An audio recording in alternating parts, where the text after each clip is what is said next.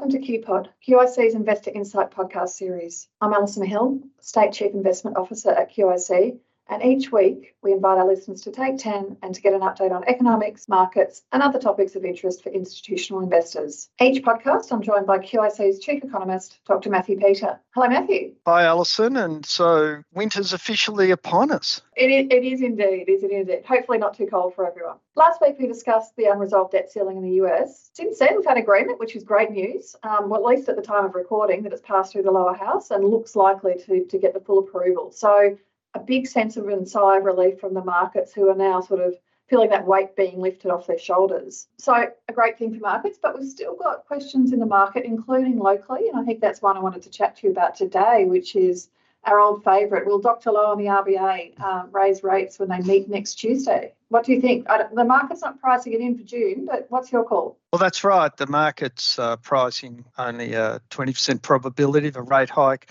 next week, Alison, although that's up from zero probability that was priced in prior to Wednesday's monthly C P I read. But if you look out further, the market now is fully priced a twenty-five basis point rate hike, another rate hike uh, by August, uh, compared to no rate hikes prior to that C P I release. It is indeed, actually. I mean, it's not, not surprising. Perhaps you just referred to that C P I, but that was released earlier this week, coming out, the monthly series, but coming out at six point eight percent. So the market was expecting six point four. So a bit of a surprise there. And a couple of other things that probably are weighing on the mind of the R B A, I will imagine, will be the uh, enterprise agreements in relation to minimum wages and award agreements that are due out this week. And my understanding is that the minimum wages has had a seven percent rise factored in, and that's in the budget. Um, but the award wages are perhaps a little bit more unknown, and if there's something that is above a four, that, that might be of a little bit of concern to the R B A, just on the basis it will add to wage pressure and ongoing inflationary pressures. You got any thoughts on that one?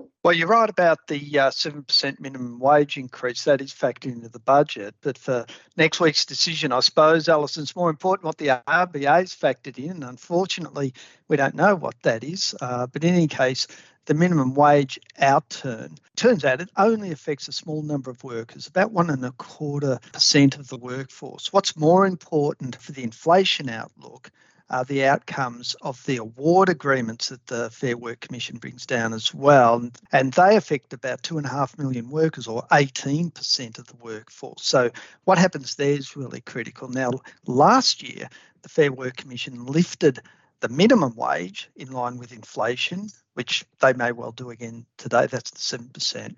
But they also lifted the award wages just shy of inflation. So if that's anything to go by, we will get that seven percent wage increase for the minimum wages. Uh, our P M Albanese has been very strident in, in saying that, you know, uh, the worst off of workers or the lowest workers shouldn't be penalised by higher inflation. So that's seven percent there. And we estimate that the award wage lift will be around about four and a half percentage points. So there will be from that channel uh, further wage and inflation pressure coming through. So, Matthew, bubbling all of that together, where does that leave us for next Tuesday's rate decision? Well, Alison, that's the sixty-four thousand dollars question, isn't it? So, look, the R B A has indicated to us that it's been driven by data, meeting to meeting, looking at things like labour market, wage outcomes, what the consumer's doing. And on the basis of that and our reading of R B A statements, we had forecast the uh, rate hike that we saw in the last meeting in May. If I look at the data that the R B A's focused on currently, over the last month, we've had that wage data, the wage price index data for the quarter come through under expectations. We saw the labour market through the employment data softening, and we saw the consumer spending soften as well through the retail sales data.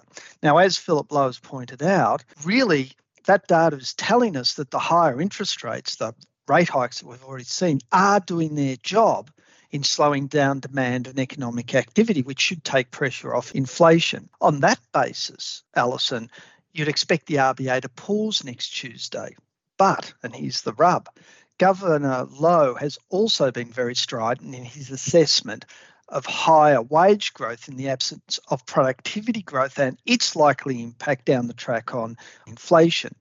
So with productivity set to languish, given the cyclical slowdown in growth, it's hard to see unit labour costs remaining consistent with the inflation being within the R B A's band. So which of these two data points sort of win out? Is it this economic activity data and the wage price index data that we've seen over the month, or is it this more pessimistic outlook for labour costs? Well, next week, I think the growth, labour market and wage price index data will win out and the R B A will pause. But down the track, most likely August, after which they'll get the C P I report, I think we'll get another rate hike, which should take the cash rate to four point one percent, which we think would see the R B A done and dusted at that, All right. at that point. So you've, you've heard it here. Yes, well, if if I don't change my mind between now and Tuesday, of course, Alison, as is no, the right but, of every good economist. That, no, no, I've got I've got conviction. Conviction is that they pause. They pause. Skags aside. Okay. Well, look, back to you though. Another factor that will enter the mix that I haven't discussed here is what other central banks are doing, in particular the Fed. We know that the R B A looks to the other banks because as they move their interest rates, that affects economic and financial market conditions here in Australia. Now, given all that turmoil around the debt ceiling we've been plagued with over the last couple of weeks, how have the Fed been responding? We sort of lost sight a little bit of those in our discussions. Yeah, absolutely. Look, it's it's perhaps a little different. We've got uh, in the U S, the market's pricing a, a forty percent chance of another hike in the, uh, next month. And in the U K, there's seventy-five basis points of hikes priced in. So a slightly different outlook, given they're already at higher levels than we are now. So this would take both markets well above five percent. So quite a distance from Australia. So really interesting considering, you know, there's obviously some, you know, both large developed market economies that we, we trade with regularly. The international market is still really worried about the persistence of inflation. And looking at the data, I can really see why. You've got U K inflation at eight point seven percent and seemingly quite sticky. And in the U S, you know, it's only had a slowdown a while back in that core inflation, but in the last year or so, it's really tracked sideways. So really not seeing that downward trajectory that the, that the Fed would hope to see. So overall, I think, you know, markets are sort of very focused on interest rates. They are focused on inflation, but you know, I do think if we do see some additional hikes there, we could see a little bit of volatility in the market. Yeah, I mean, it, it is remarkable, isn't it? We sort of worry and wail and gnash our teeth here about the situation in Australia, but we've got better growth outlook, lower inflation and lower interest rates relative to the U S and and, and Europe. So in some sense, we're, we're sort of much better off. But if the U S were to raise rates a couple more times, that would place added pressure on the R B A to raise rates, I think, because, you know, we would see our currency sink even further from where it is, and that would flow on to further inflationary pressure. Look, I know we've talked about this on a number of occasions, but do these higher rates that you're seeing overseas pose a threat to valuations of risk assets? Look, it's an interesting question. I mean, markets are always very forward-looking and they do try and take these things into consideration, but there is a really split view out there in the market about what's going to happen with rates, particularly in the States. You've got, as we talked about, you know, a forty percent chance of another rate hike coming up, um, but we're also still got the market factoring in cuts towards the end of twenty twenty-three. So that's really, I think, this bimodal outcome where some investors are I'm very concerned about a form of recession or, or a slowdown that's going to require those cuts. And, and others are still saying, well, the you know, the Fed's got a job to do in getting inflation under control. And, you know, either way, that could be quite challenging for, for, for markets, because if we see persistent inflation, it's going to be challenging for margins and potentially for, for, for earnings.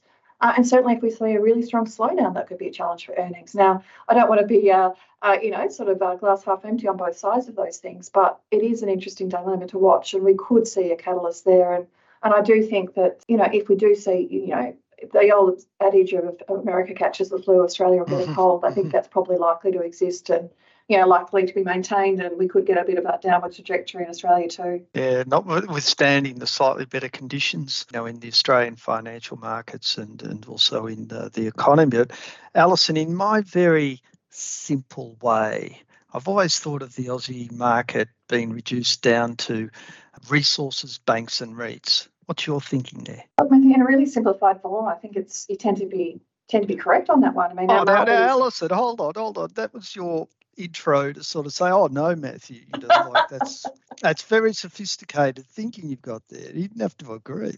uh, no, no, look, I agree. We, our, our market doesn't have the breadth of some other markets, and it has been holding up really, really well. Yeah. You know, breaking yeah. it into those three groupings, you've had commodities, which has been a tremendous source of strength for Australia. You mm. know, we saw a budget that uh, has, you know, real windfall gains from that, you know, extra revenue earned by the high commodity prices. And that has flown through to a strong commodities market in general in the share market. But now we are seeing some slowing growth, particularly in China, which is one of our largest trading partners, and that's seeing a bit of a slowdown in commodities and commodity pricing. So, you know, that that's interesting to watch. I think the banks are really well positioned, you know, they're very well capitalised, but we are now moving, as I said, into a slowing economy, and it is likely to slow credit growth and potentially sort of limit um, net margin gains uh, for the banks. And probably the contrast to those two sectors, which have been doing well, is the REITs. REITs have had a tough time, and they've really been re-rated over concerns about the underlying asset values, or what, you know, we might refer to as net asset values of things like, in particular, the commercial properties where there is some concern, say, for